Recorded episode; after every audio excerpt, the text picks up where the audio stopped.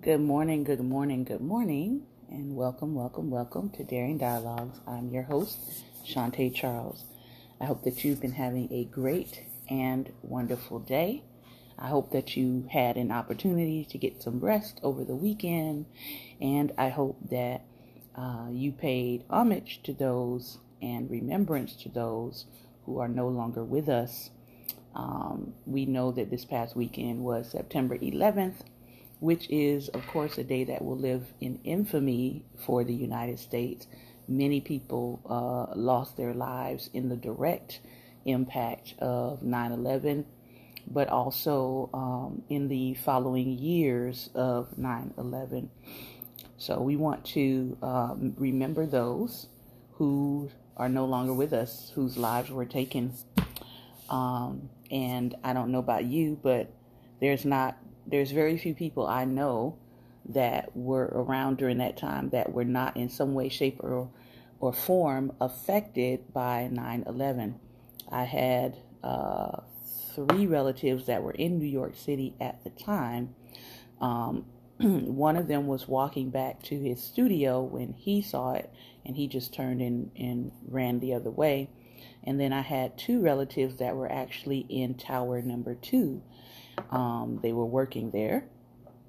And uh, when they saw the plane hit Tower 1, both of them, husband and wife, immediately left their desk and ran out of their building, Tower 2. And as they were exiting Tower 2 from having run several flights down, they saw the plane, the next plane hit Tower 2. So I am immensely thankful that their gut instinct told them to not wait um, to see what was going to happen next, but to do what they could to move themselves to a place of safety. I know that that is something that they will never forget um, because they lost co-workers in Tower 2. So, just want to take a moment to reflect on that and again, I hope that you have had some time to reflect on that based out of your own experience. Today is Monday Motivation, and today we're going to be looking at a book that is becoming uh, very important and very dear to a subject in my life, and that is um, black farming. Um, my family is connected to I would say the percentage of farms that are still left in the United States that are owned by black farmers. So there's about 2%, 2% of farmland um, is still owned by black farmers. It was quite a bit more than that. Um, but my family, thankfully, has managed to hold on to our farmland and not without a fight. So as we are going through and um, dealing with our family history, thinking about the future and what we want the process of preserving our land to look like, um, I came across this book called We Are Each Other's Harvest. This is written by Natalie Baszile, author of Queen Sugar, which we know became a hit television series that I believe is in its final season. I have not seen Queen Sugar because I don't have the I don't think I have the channels to see it. um, I don't really watch TV that much, and so um, I don't think I have the system that you can watch um, Queen Sugar on. But when I saw that she had um, written about the African American farmers, their land, and their legacy, I did reach out to her via IG. That's the beautiful thing about social media now, is you can in some ways um, access people that you might not have been able to access in the past. And I began to uh, just share a little bit online about our family legacy. And she, you know, said that, hey, maybe in the future, they might be doing she might be doing a part two to this and she might be able to include our family. So uh, here's the book we are each other's harvest celebrating african american farmers land and legacy. And this book is it's a historical account of several black farms all across the country, but it's also to me sort of a love letter, a labor of love dealing with um, just black farms in general. So I wanted to read one of the tributes that's in here. And this one is called Everyone Beneath Their Own Vine and Fig Tree, a Remembering in Seven Parts by Michael Twitty. But I do want to give you the synopsis of this book just in case um, you're interested in getting it for yourself. It reads In the early decades following enslavement, there were nearly 1 million black farmers. Today, there are just 45,000, having lost 14 million acres of land. Black farming informs crucial aspects of American culture, strengthening the family, binding our national identity to the land, and healing our communities with food, empowerment, and self determination. However, this legacy has been at risk for decades, and black farmers continue to contend with discrimination from the United States Department of Agriculture and land loss due to the informal passing of land from generation to generation. As national conversations on reparations reach a high, African Americans' contributions to agriculture become central to addressing economic disparity, food justice, climate change, and intergenerational wealth. Natalie Baszile offers a outstanding vantage of these subjects in this chorus of essays, poems, photographs, quotes, conversations, and first person stories that reveal a long, rich agricultural history of black people and their connection to American land from emancipation to today. She reminds us that land, well earned and fiercely protected, transcends history and signifies a home that can be tended, tilled, and passed to succeeding generations with pride.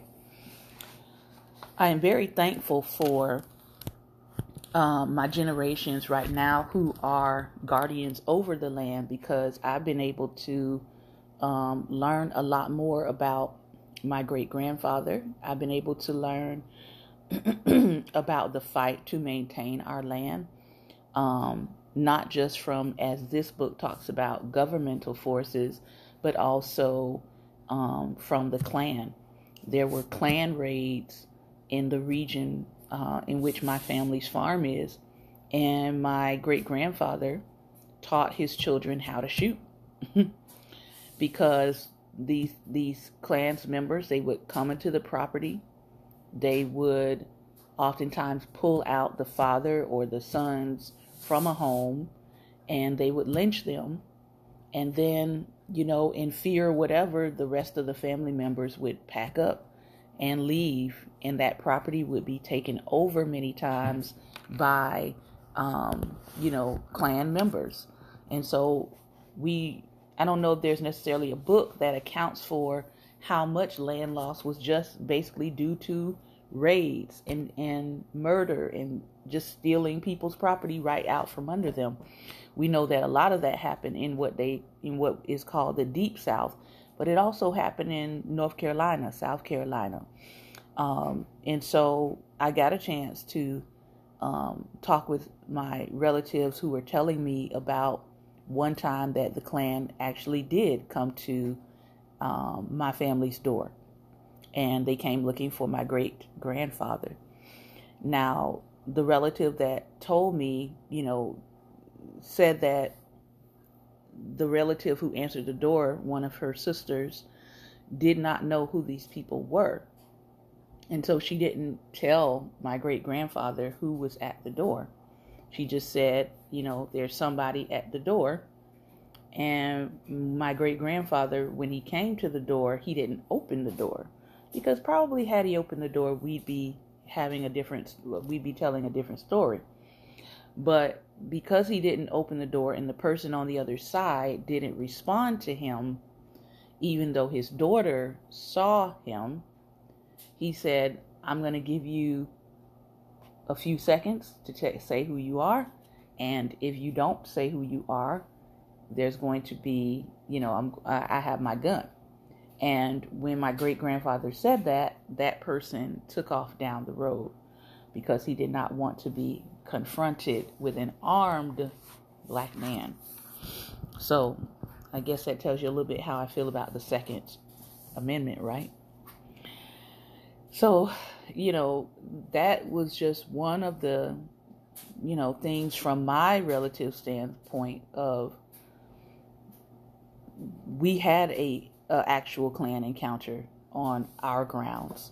And you know they were coming to get my great grandfather who had he was armed and he had enough sense not to open the door to respond to them um, another time in that same area there was a major Klan raid and the black people of that particular county and this is recorded history and the lumbee indians joined forces against Klan raids that were happening um, in the region. And again, as I said, my great grandfather taught his daughters and sons how to shoot. And one of the things that he said was, you know, if they come on this property, I'm gonna I'm gonna keep shooting until I go down. And if I go down, I need the next one of y'all to run out here and you start shooting until you go down.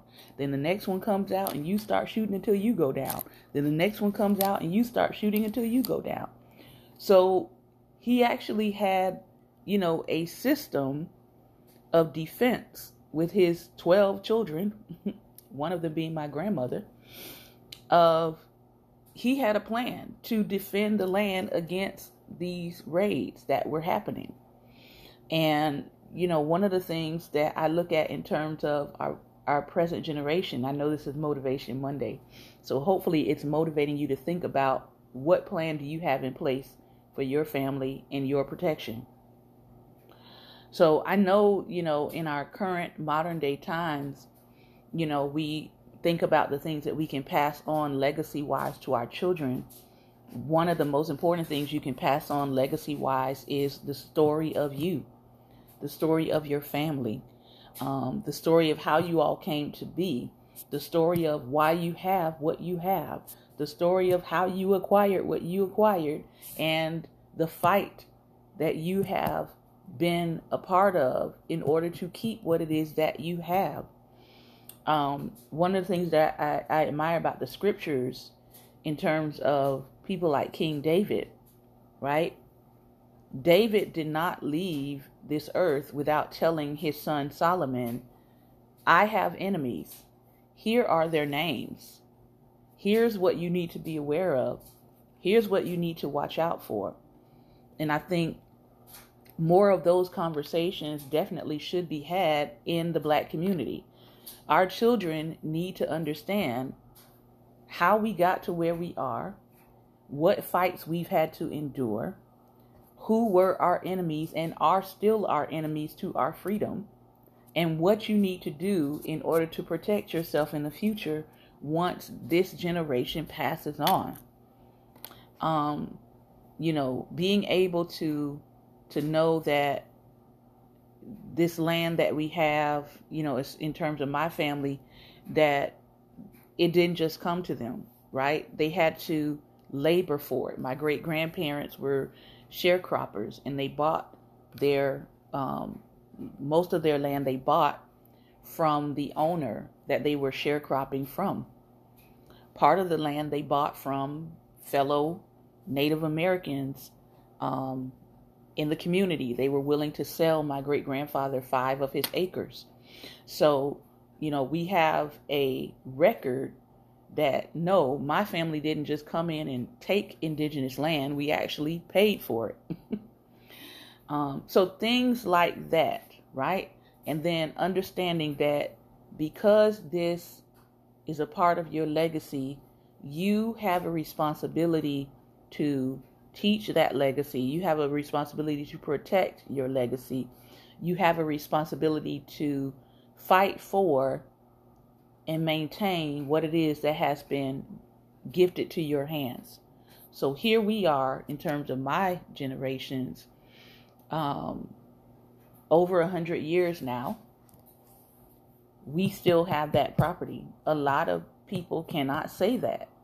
As we read, we started out with 1 million black farmers, and we're down to about 45,000 black farmers in this country through theft, through robbery, through clan raids, through um, government overreach. So, again, this book is called We Are Each Other's Harvest Celebrating African American Farmers' Land and Legacy. And it is the story, it's sharing some of the stories of black farmers across the country. So, I want to read Michael Twitty's words. Michael Twitty is a cook, um, and I believe I have his cookbook here somewhere as well. He has a, a cookbook that's really dealing with Southern dishes, and in that cookbook, it's Southern dishes, but then he also goes into the history of the food. He says, This is a remembering on the land we wrote in seed a coded language centered in the archive of hidden knowledge, planted in the soul of each and every African who managed to arrive alive on these shores. On earth, in water, and in sky, we pass from one generational era to the next in incredible lore, ancient yet new. We knew which trees were elevators of spirit, which soil enriched our blood, what water stood between us and the dead, and which constellations had the power to emancipate. The music of the universe and the dance steps it dictates were birthrights, not mysteries. We were forced, coerced, into not only raising a nation from its infancy, but walking the Atlantic world into modernity, leaving behind what blood we hoped we would not miss. This is a remembering. One day there will be no one who remembers or who lived the life of those who left bondage and went into freedom with a dream and a plow. There will be a permanent amnesia. Before freedom came, some of us ran away to survive. We dreamed of a boat ride back to Guinea, a red carpet to respond to the red flag that brought us. Some made it, some went north to Canada, and put tobacco in the ground just out of reach of a killing frost. Some went south and east to the islands and cast a net. Others went southwest and herded cattle with hides as varied as blossoms and fingerprints. Many without choice stayed through the worst years of the slavery. The nightmare ended in a hail of blood. The day of Jubilee arrived in five acts 1862 to 1863 to 1864 to the surrender to Juneteenth. The day of liberation did come, winding its way from autumn to summer. Chains rusted and broke. The people I celebrate who occupied the land between slavery and civil rights splashed on Florida water cologne and crushed dark bricks for blush because no makeup existed for them. They chose their children's names by Bible prophecy, or by season, or by day of the week. Planting and harvest were the birth rhythms. They resisted white supremacy by making irresistible music genres and food and words and dances. Their doors were painted haint blue to keep the evil off. Their grandparents were the antebellums. They had hog bladders for firecrackers. Names were pla- were based on whispers from Africa. Jesus wasn't official, and spirits in the trees weren't obsolete. Cotton, tobacco, rice, and sugar defined life, but not for their own sake. They fought and prayed in ways too subtle for us to appreciate. They paid an enormous price for our freedom. Their great grandparents were the African exiles. They were America before America. They brought the light of the supposed dark continent. They seeded a civilization with other untouchables. They left treasure maps in words, ingredients, DNA, names, and talk of pots silencing laughs. Their great grandparents were the last generation to be untouched. They only knew gods that looked like their reflection in the streams. They dreamed their children into the cosmos. They understood the language of the dwarfs in the rainforest. They did not fear death. They were free. No book or page will do the trick. All the voices will be gone. We will lose more than we know. We will lose the knowledge of who was where, what seeds they planted, what animals they raised, how they made a life from no life, how they made a set of rules meant to kill them into seeds of change, how they made bricks, how they made mortar, how they made churches and praise houses and big houses and outhouses and grape arbors and peach orchards, wells and digger gourds, tobacco barns and headstones and porches and swings and life from no life. Like the generations before them who knew different fates, a book will be closed on a certain people. These were the children of Jim Crow's time, a people who built their lives out of the red clay dust and muck of loam and gritty sand. They are dwindling, and we, those who remember the shadows of their ways, are dwindling. We scramble to remember faces in early photographs. We go to courthouses to see which graves are under which mall or gated development or gas station. We work because we know the night is coming and someone needs to have a light. This is a remembering. Now is the time to remember. We've already begun to forget. The plows are gone. The millions of acres have shrunk. We wax nostalgic about they, they used to, they, never we. Take your finger, place it on the Mason Dixon line, and start to trace your way back. Let your digits get wet in the brackish tides of Chesapeake Bay. Go to the appendages of land sticking out into the water, the place where it all began. All of this inherited strife. Go against the Piedmont spine, feel the tops of the pines and oaks. Dip down into the clay and soil your fingers with the iron within. Move down the coastal line and mash yourself into the sand. Dance over to the loam, the black belt, the long rich belt where once an ancient sea stood, and Yamanja swayed while her lullaby babies became fish. Push toward the Mississippi out against more mountains down to the bayous and melting coastline. This borrowed place, now partly made of your ancestors, is your old country. Some of us were sharecroppers, others tenants, but many were landowners. Everyone saw themselves as living a verse of Bible beneath their vine or fig tree. Here we waited for the good times, prayed against the inevitable bad. On mattresses of corn husk or Spanish moss, we planted the next generation. In the bottoms, we planted sweet potatoes and melons, but where the land would not yield, we planted the bodies that became the ancestors. Before Georgia, there was Guinea. There were dawns that went back to the very beginning of time. Just before our leaving, the dawns were the same as they were after we left. Two hours before light came the first crowning. Then came the barking of dogs and prayers carried up in circles, and the sparking of fires in the sound of the mortar and pestle giving the day its heartbeat. When we danced, we moved according to the tasks of the field and the farm. We began to live with the seasons and master the patterns of mounding earth, carving the land into plots, shifting earth for rice paddies, singing songs to the dry time, making sun by string instrument, letting our songs drip in alternating patterns until our souls were soaked when the rains came. We knew every tree, mushroom, fruit, and their uses. We had middens and used ashes, chicken, and goat manure to keep the ancient soil fertile from year to year. Over millennia, we practiced to near perfection the art of living on and with the land. We, the Fulani, ranged our cattle. We, the Congo, climbed the raffia palm. We, the Asante and Igbo, brought yams out of the earth. We, the Mende and Temne, threshed rice. And we, the Bozo, set our nets out on the Niger. We fed ourselves and made a life to dance by. From the gardens and our fields came the, our groaning tables. Springtime brought mustard and turnip greens and rabbits and young chickens to be fried, shad in some rivers and herring in others. There were dandelion greens, lamb's quarters, and poke salad, and they would clean you out from the top of your head to the bottom of your feet. Crawfish came out of hiding, and our plates were filled. Late spring brought new potatoes and green onions. Summertime was what everyone waited for. Supper on the grounds in the summer meant lemonade and iced tea, sometimes with mint punchies and shrubs made from crushed berries.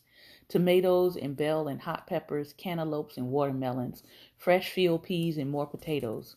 We had potato salad, fried chicken, deviled eggs, coleslaw, skillet cooked squash, and rice a thousand ways. Blue crab time became barbecue time, and with it green corn time until the harvest of the crops in corn and sweet potatoes brought their own glories. Winter moved us from hog killing time to the oyster months in possum and yams, turkeys, venison. dried field peas, cabbages, and turnips, and sweet potatoes in banks, jars of put up spring and summer produce. This is what got us through the winter. Remember the orchard? Clingstone peaches, Chickasaw plums, Stayman wine saps, and Seckel pears planted when we first knew freedom. Life giving, sustaining fruit. Those vines in the grape arbor were muscadines and scuppernongs and fox grapes that your great great grandmother put the good store bought sugar loaf to so she could make the communion wine. Nobody ate the fruit off the tree without threats of sickness. Once the summer treats of cobblers and the fall treats of pies were made, crocks and jars formed a rainbow in the pantry. A few cloves here, broken cinnamon sticks there, allspice, nutmeg, bits and pieces of worlds they would never see. My great grandfather planted forked sticks in the soil, said a prayer, thrust it in the ground at a crossroads, didn't look back. In his time, when you found an Indian arrowhead, you said it came from thunder in the sky and put it around your neck to keep from being lynched. These were the men who threw seeds in paths to guarantee a healthy newborn. These were the women who chose names by divination from the scriptures. These were the ancestors with pockets filled with cottontail feet. John the Conqueror root and the good witch hands of sassafras. Their necks were strung with asafoetida bags to keep off sickness. They pierced dimes to hide them from the evil eye. They smelled of crushed basil planted by the front door to keep the devil and the men without skins away. The injustice was ugly, but the fields were gorgeous.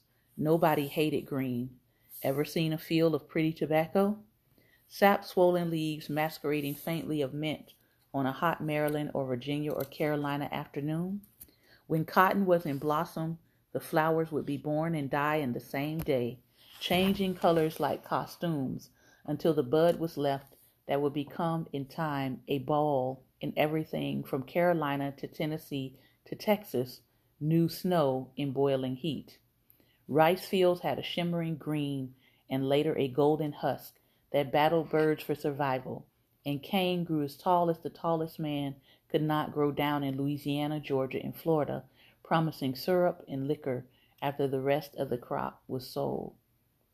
From our homesteads in Oklahoma and Kansas to our cabins in West Virginia and Pennsylvania, we knew how to take care of each other.